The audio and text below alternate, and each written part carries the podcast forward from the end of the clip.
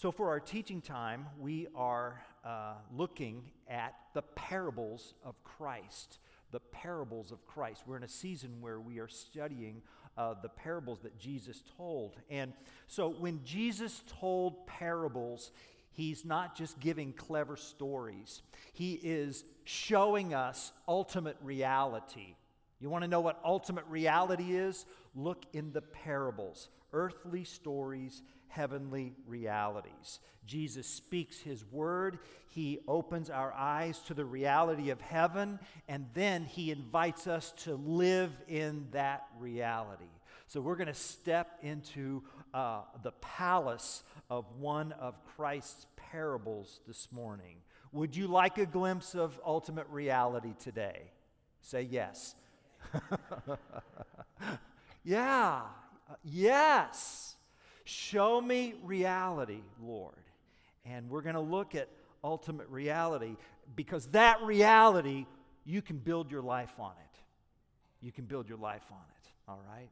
So if you have your Bibles, would you please turn to the New Testament book of Matthew? Matthew is the first book in the New Testament. And you'll find Matthew in your church Bibles, uh, which are underneath your seats uh, on page 825, page 825. And we're going to look at um, a parable that I want to I want to actually put a title on this parable. In your Bible, you will say you will see something like the laborers in the vineyard. But I want to put a tag on this passage of scripture that I'm going to read in Matthew chapter 19, verse 30 to chapter 20, verse 16. Matthew 19, 30 to 2016. Here's, here's the title. Here's the title The Parable of God's Offensive Generosity. The parable of God's offensive generosity. Hear these words from the Word. But many who are first will be last and the last first. For the kingdom of heaven is like a master of a house who went out early in the morning to hire laborers for his vineyard. After agreeing with the laborers for a denarius a day, he sent them into his vineyard. And going out about the third hour, he saw others standing idle in the marketplace. And to them he said, You go into the vineyard too, and whatever is right I will give you. So they went. Going out again about the sixth hour and the ninth hour, he did the same. And about the eleventh hour, he went out and found others standing. And he said to them, Why do you stand here idle all day? They said to him, Well, because no one has hired us. He said to them, Will you go into the vineyard too? And when evening came, the owner of the vineyard said to his foreman, Call the laborers and pay them their wages, beginning with the last up to the first. And when those hired about the eleventh hour came, each of them received a denarius. Now, when those hired first came, they thought they would receive more. But each of them also received a denarius. And on receiving it, they grumbled at their master. Grumbled at the master of the house, saying, these last worked only one hour, and you have made them equal to us who have borne the burden of the day and the scorching heat. But he replied to one of them, Friend, I'm doing you no wrong. Did you not agree with me for a denarius? Take what belongs to you and go. I choose to give to this last worker as I give to you. Am I not allowed to do what I choose with what belongs to me? or do you begrudge me my generosity?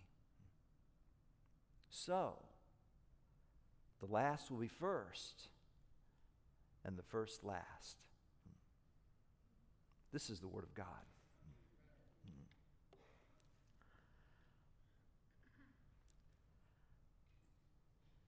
I don't know where the master in this parable went to business school. But I can tell you, he didn't go to the University of Illinois, Gies College of Business. I mean, I, mean, I, I can tell you that. I mean, we've got folks here in our church that teach over there at the business school.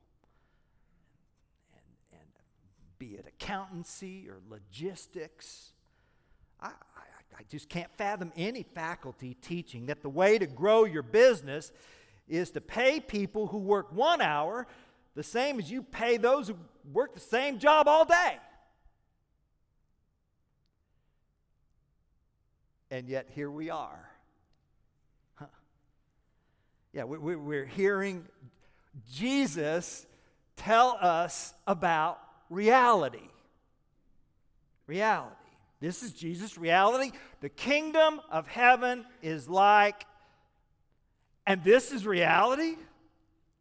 I can tell you this reality pushes back against everything in our world's reality, don't you think? I mean, everything our merit based hierarchical world holds. This parable opposes any notion that what you earn is proportionate to sustained, strenuous human effort. And yet, here it is. I mean, this can't be true. It's framed by Jesus saying in 1930 and 2016, the last shall be first and the first shall be last. You see that? You see that sandwich there? You got that saying that begins the parable and ends the parable, and, and that, that's a clue right there to Jesus' reality. The last shall be first and the first shall be last. But but but but but but who signs up to be last? I don't want to be last. I want to be first. It's first come, first serve. Huh? The early bird gets the worm. From, from, from airplane boarding to military ranking to hospital uniform clothing. We, we believe that the first shall be first, and the last shall be last. Now, of course, I'm a minister. So, you know, I want to I want to be first in a way that doesn't look like I want to be first. See? So I just kind of tack on that phrase servant before leadership and I feel better about myself. But I want to be I want to be first. I like being first. Cuz I've been last. I like being first. This this is offensive. It's a scandal. This can't be true. Yet here it is. Here it is. What, what, what, what's, going, what's going on here? What's going on here? Well, what's going on? What's going on is a bumper crop of grapes. That's what's going on here. And, and, and the vintner, the vintner, whom we'll name uh, uh, Randall Allen Mondavi. Yeah, Randall Allen Mondavi. Yeah, yeah. Randall Mondavi's bumper crop of grapes has come. I mean, it's just, it's just a, wonderful, wonderful year. And so the grapes have come, and, and now it's time to harvest the grapes. And yet, this bumper crop of grapes have now have posed a problem because we, it, it's time to harvest. And we've got to harvest the grapes before the grapes go bad. And, and there's not enough workers. And so, so Randall goes to the town square where the day laborers show up at dawn. And back then, there in the marketplace, there at the town square, uh, you, you hired yourself out by the day. And, and you were paid by the day at the end of the day. And it was a hard life because it was hand to mouth existence. That's what it was. And if you didn't get chosen for work, you did get paid. No work, no pay, no pay, no food, and you've got a family to support. It was that tight. And that morning, the owner of the vineyard himself came. The owner of the vineyard himself came. The owner didn't send the foreman to go down, the owner himself came. And, and he came and he hired the workers for, do you see the phrase there? A denarius. I will pay you a denarius. What's a denarius? A denarius is a coin. That's a coin which amounted to a day's wage. That's it. And so you had to have 200 of those coins to survive back then. You, you ha- that's just to make it. That's not putting away anything for the future. That's just day to day survival you had to have 200 of those coins. And that, because that was the day's wage for a laborer back then. So, so, so, so the vintner hires them and they start to work, but, but then, but then something, something, something different happens in the palace of this parable. The owner comes back comes back at the at the third and then the sixth and the ninth hours you see that you see that that's 9 a.m that's noon and that's 3 p.m okay? So he says, I need some help. I'll do what's right. I'll do what's right. So they go. But still, but still, there's more to do. There's more grapes to harvest, and time is running out. So by now, it's the 11th hour. That it's 5 p.m. The fifth trip the owner has had to make to get the laborers. And and and and so and this is 5 p.m. And so the I mean, there's not a whole lot going on at the town square 5 p.m. because it's 5 p.m. One more hour, is quitting time. I mean, I mean, the first crew hired, they were they were they were better, they were stronger, they were faster. At, at, at, at 5 p.m., we're looking at the leftover laborers. That's what we're looking at. It's not exactly the choice picks. And so the town square's empty. So so so Randall Mondavi hears noise there in the corner. There's a bar there. There's a bar. We'll call that bar, we'll call that bar the Buzzed Bison. That's what we'll call that bar. The Buzzed Bison. Yes, yes, yes, yes, yes. That's what we'll call it. The Buzzed Bison. We've got a little Oklahoma theme going on here in this parable, okay? The Buzzed Bison. And, and so Randall goes in and he's in a button down collar shirt, chinos. Yeah. Yeah, really. Yeah, yeah, yeah. Why are you standing around? Why are you standing around? And it goes real quiet. And everybody turns around. And I mean, they're bearded and they're inked up and they're wearing metal and leather and boots and, and, and Randall better talk fast. You know, uh, look, I got some work. I need 20 of you for an hour, and I'm good for it. No one's hired us. It's a, uh, come on, let's let's get in the truck. There's still more sun, and so it's like they're going. Well, we can do anything for an hour, and if it's an hour, whatever he pays us, that's more to drink later on. Yeah, we'll go. So they get in the truck and they work. And then it's sunset, and at 6 p.m., they call it a day. They got the grapes in. They got the grapes in. It's been a good day. Good bumper crop, got the grapes in. And so the, the Randall says to the foreman, let's do something a little different here. Let's do something different. Uh, I'll fill the envelopes with cash and you pay them. Only pay the crew from the buzzed bison first. Yeah, let's do that. Let's do that. Let's do that. So, so the, the so the line forms, and the first person gets the envelope. The first person gets the envelope and then, then, then they turn around and they get ready to walk away. And of course, they're walking away and they're, they're, they're rifling through the envelope and they look and they they see it's a, it's a day's it's a day's wage. And, and it's like they pause and it's like, no, just keep walking. Don't say anything about the overage. Just go, just go, just go. And I mean, it was just incredible as all of them well, you, you see what the others were seeing the back of the line. They were thinking, oh my goodness, oh my goodness, okay, okay, okay. I mean, what if, if those in front got a day's wage. Well, well let's let's do the math there. Let's multiply that by a dozen. It's going to be they're going to be it's going to be good day. It's going to be a really good day. Verse 10 says, "Now when those hired first came, they thought they would receive more but each of them also received a denarius. They thought they would receive more. They expected to receive more. Someone once said that an expectation is premeditated resentment. Yeah. So, th- so they're licking their lips and, and, until they open, until they open their envelopes. Hey, hey, hey, hey! Not fair. Not fair. Verse 11 On receiving it, they grumbled at the master of the house. Grumbled, grumbled, grumbled. That's a word. That's a word. Sometimes uh, in the original Greek language, words actually sound like uh, the, the, how the, the meaning is. And this is the word gongusmas. They gongusmas. They grumbled. They grumbled. They grumbled. What do you mean, grumbled?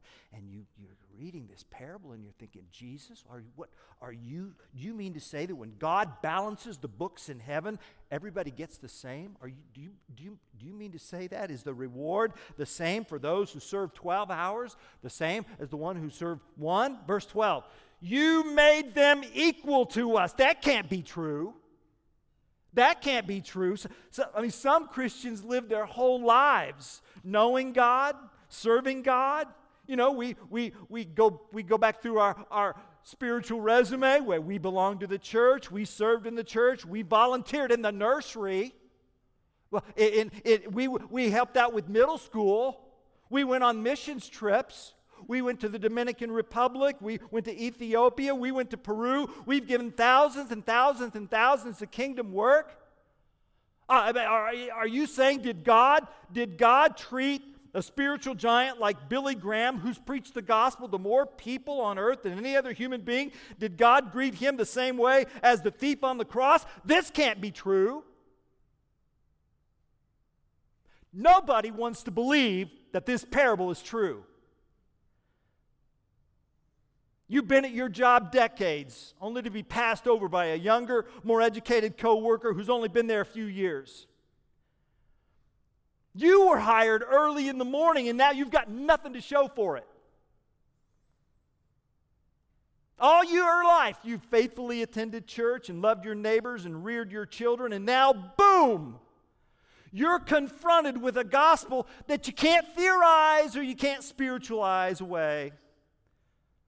You've come face to face with the proclaimed Word of God.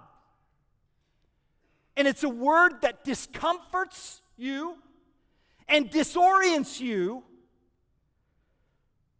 It's a word which contracts the shallow promises of our world. It, it, goes entirely against our worldly system, which is discipling us every day through its media and music and movies.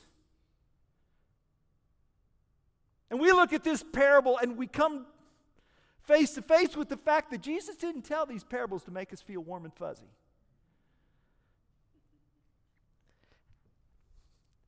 And as your pastor who loves you, Jesus did not call me to preach so that we would gather and sing and then leave and say, I really like Windsor Road, makes me feel so comfortable.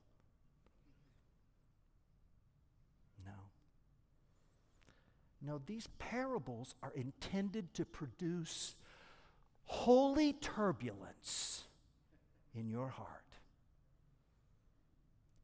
And if you're not feeling it, you haven't really read it.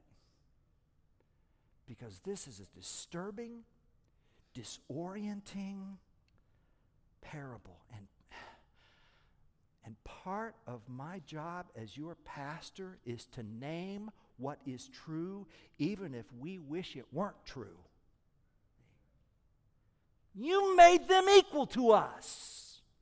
That can't be true. Do you want to make your child happy today? Give him a toy. Do you want to make him unhappy? Give his sister two toys.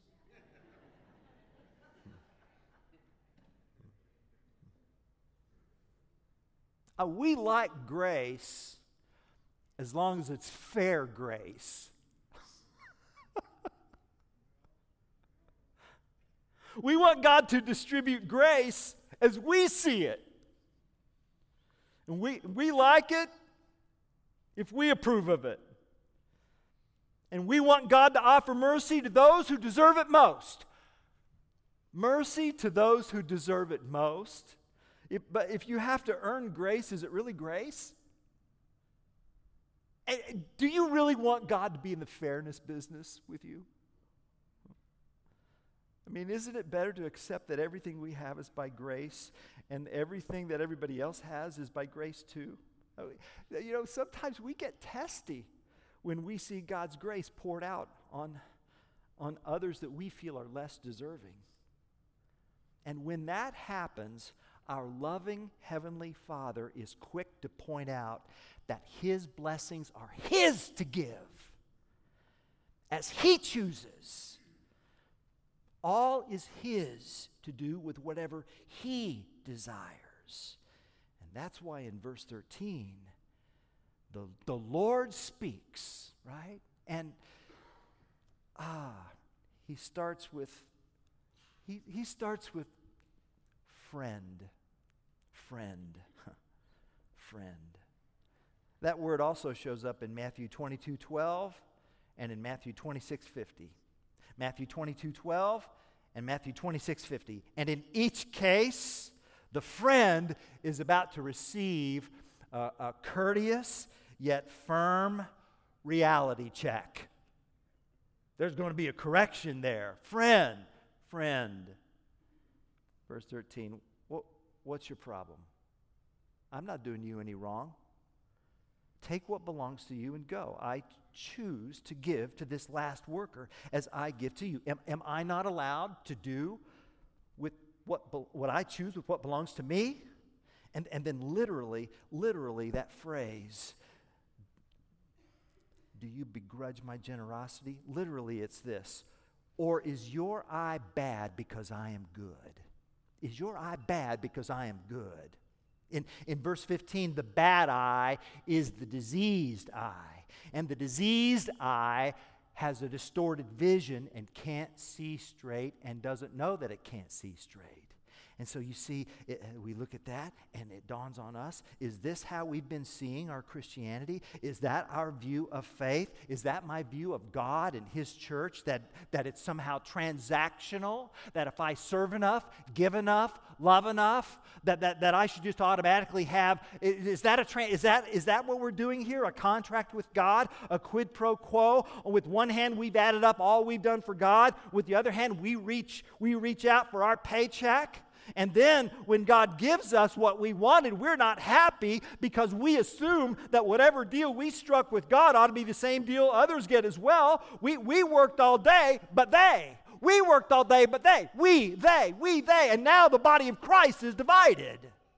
God doesn't play by our rules. We're upset. We're annoyed at the grace which God shows to others. Are you hearing the implied question that this parable answers? You, I told you that one of the ways to understand Jesus' parables is what's the implied question here? And the implied question is simply this How does my heart respond to God's generosity to another?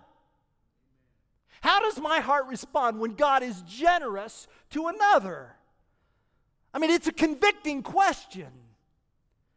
Am I the type of person who marvels at God's generosity to another, or do I get jealous? Do I get the bad eye? Do I get grumpy over the undeserved happiness of others as if mine were deserved? Do, do, do you begrudge God's kindness for giving others the blessing of children, marriage, beauty, wealth, opportunities, work? Do you?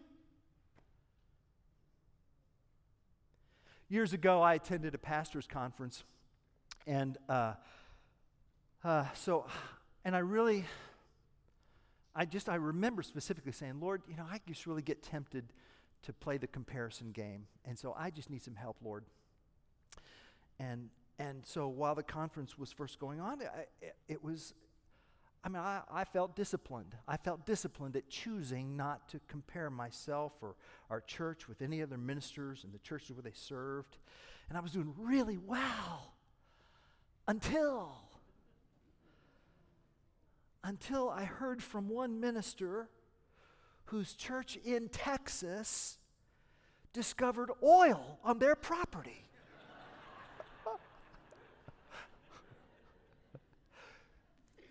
Their first royalty check, their first royalty check, he actually said it $1 million. Gongus moss. Gong. Come on! I want some oil. When am I going to get some oil? I've served you all these years. What then will I have? What then will I have? And, beloved church family, that is the very question that prompted this entire parable. Oh, yes, yes, yes, yes, yes. Go back up to chapter 19. Everything's in a context here. So, so in Matthew chapter 19, that question, what then will we have, came from the Apostle Peter. So, so back up to chapter 19. In chapter 19, we see encounters which Christ had with the last and the first. So, so there's, there's the last. There's the last. That is, that is those who have experienced here in this passage the pain of divorce and and uh, and then children children were considered the last in that day uh, uh, they, they were not viewed as persons yeah, they had no voice in their culture. Uh, uh, uh, one commentator called them the involuntary marginalized, the last, the last. And then in chapter 19, you had those who thought they were the first. The first, th- those are the Pharisees. You see that in chapter 19, verse 3. And then, and then, and then go back down to chapter uh, 19, verse 16. The rich young man or the rich young ruler who walked away from Christ because of his wealth. And, and then Jesus says after that, it's very difficult for the wealthy to enter the kingdom of God. They, they make it so much harder on themselves because of their wealth. It's harder for them to see their need for God. And then the apostle said, Well, who then can be saved? And Jesus says, No one can. With man, it's impossible.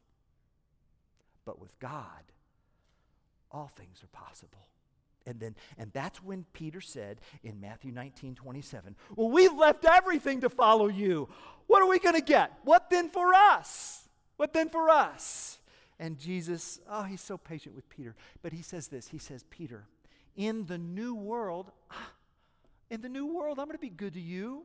You, you um, and the 12, you will be assigned 12 thrones. But don't let that go to your head because there's grace for all.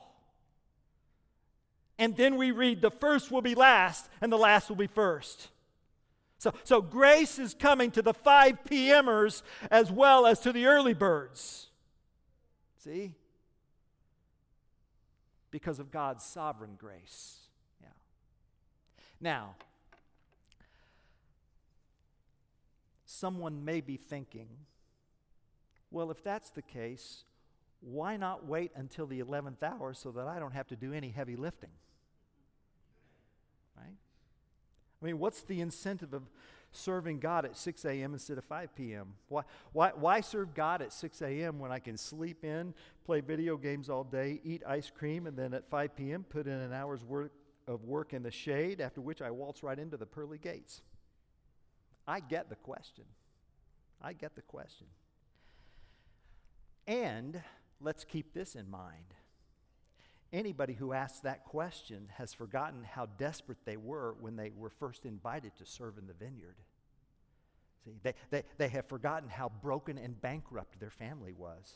They forgot that their families were depending upon them for support and they had nothing until the owner came along. They forgot that though they did, in fact, work longer and harder, in fact, the owner found them in the very same place where he found the others. They, they forgot that the vineyard is a place of hope, a place of provision, a place of promise, as opposed to where they were, a place of hunger, despair, and purposelessness. And, furthermore, my scheming about waiting until the last hour assumes that the owner will show up to choose me on my timetable rather than his. You see, the fact is, the owner doesn't owe me a thing. To whom does God owe heaven? Hmm. That's why, that's why grace has been defined this way. Grace is unconditional acceptance given to an undeserving person by an unobligated giver. Grace is one way love. Imagine this, church. Imagine waking up at dawn and, and going to the town square, hoping to work, knowing that others are leaning upon you, and you're not chosen. You're not chosen. Others are depending on you, and you're not chosen. Not at dawn, not at 9 a.m., not at noon or 3 p.m., and now it's 5 p.m., and you're hungry, and those depending upon you are hungry. And now the owner himself appears. The owner himself appears and invites you into his vineyard. And you don't even ask what the pay is. You don't even ask. You just know that his vineyard is better than your empty stomach. And then, and then, I mean, grace upon grace, you get a full, full day's wage. Imagine your gratitude to the owner, unlike any you've ever met. Jesus doesn't play by the rules. He goes beyond the rules. You see, if God has chosen to give someone else a gift that He hasn't given you, it's not because they're better, it's because God wills it. It's His to give. It's His to give. And so I'm going to be grateful for whatever it is God has given me because it was God's to give. And if God has given you something or more or the same or less, then I'm going to rejoice in that because it was His to give. It was His to give. And let me just let all of us in on a secret. Here it is. Every one of us, we're all 5 PMers. Yeah, in the larger scheme of Christian history, we're not the early birds. We're the 5 PMers, every one of us. That's why one author wrote bookkeeping is the only punishable offense in the kingdom of God. For in that happy state, the books are ignored forever, and there's only one book, the book of life. And in that book, nothing stands against you. Because if the world could have been saved by bookkeeping, it would have been saved by Moses, not Jesus. And when it became perfectly clear that no one could keep the books, for the scripture says, No one is righteous, no, not one. Jesus took on my books, my debt in his death on the cross for me. Paul says in Colossians 2 17, he canceled the record of debt that stood against us with its legal demands. He set it aside, nailing it to the cross. And so now there are no debt entries that can keep you out of the clutches of a love that will not let you go. You keep your eyes on Christ. Do you know how to do you know how to stay grateful for God's generosity to you no matter what that generosity is? You know, you keep your eyes on Christ. It's only when the laborers started looking around at the other laborers that envy set in. But you keep your eyes on Christ. It's his sovereign grace. It's his mercy. It's his to give and he didn't have to give it. I'm so glad he did. Well, here's our big idea before I sit down it's this. Whenever God freely invites you into his kingdom, respond. Whatever God freely gives you in his kingdom, rejoice. There it is. Whenever. Whenever God invites you, whether it's 6 a.m. or 5 p.m., respond. Whatever God freely gives you in his kingdom, rejoice. And what, what, what, if we, what if we said, what if we left this room saying, you know, we're going to do that? We're to, we are going to respond to God's invitation when he gives it, and we're going to rejoice in God's gifts whenever he, whenever he gives it. What if we decided to do that? What, what if we were a community that was filled with so much gratitude? What if we were a community filled with so much joy, so much love, so much appreciation to God for his goodness and mercy that whoever walks into our whatever whoever walks in here, we see them as the as the landowner did. See? What if? What, what if? what if we didn't ask what's in it for us? Because whatever happens to us, God's going to be good. God will not defraud you, church family. He's good. We already know. We already know what we have. Paul tells us in Ephesians chapter 1 Praise be to the God and Father of our Lord Jesus Christ, who has blessed us in the heavenly realms with every spiritual blessing in Christ Jesus. That's what we have in Christ. And you can't put that in a bank. You can't. What would it be like to sing the doxology? Listen, one of the marks of a mature converse, uh, one of the marks of a mature congregation is that its members root for one another. I'm asking you, as your pastor, would you please root for one another? Would you please encourage one another? Would you please cheer on one another? Yeah. And, and, and then, would you please treat people like the owner treated the people. He went down to the town square himself. He didn't delegate it out to the foreman. He went down himself. He personally came to get the workers. He wanted them in his field. He made five trips, five trips.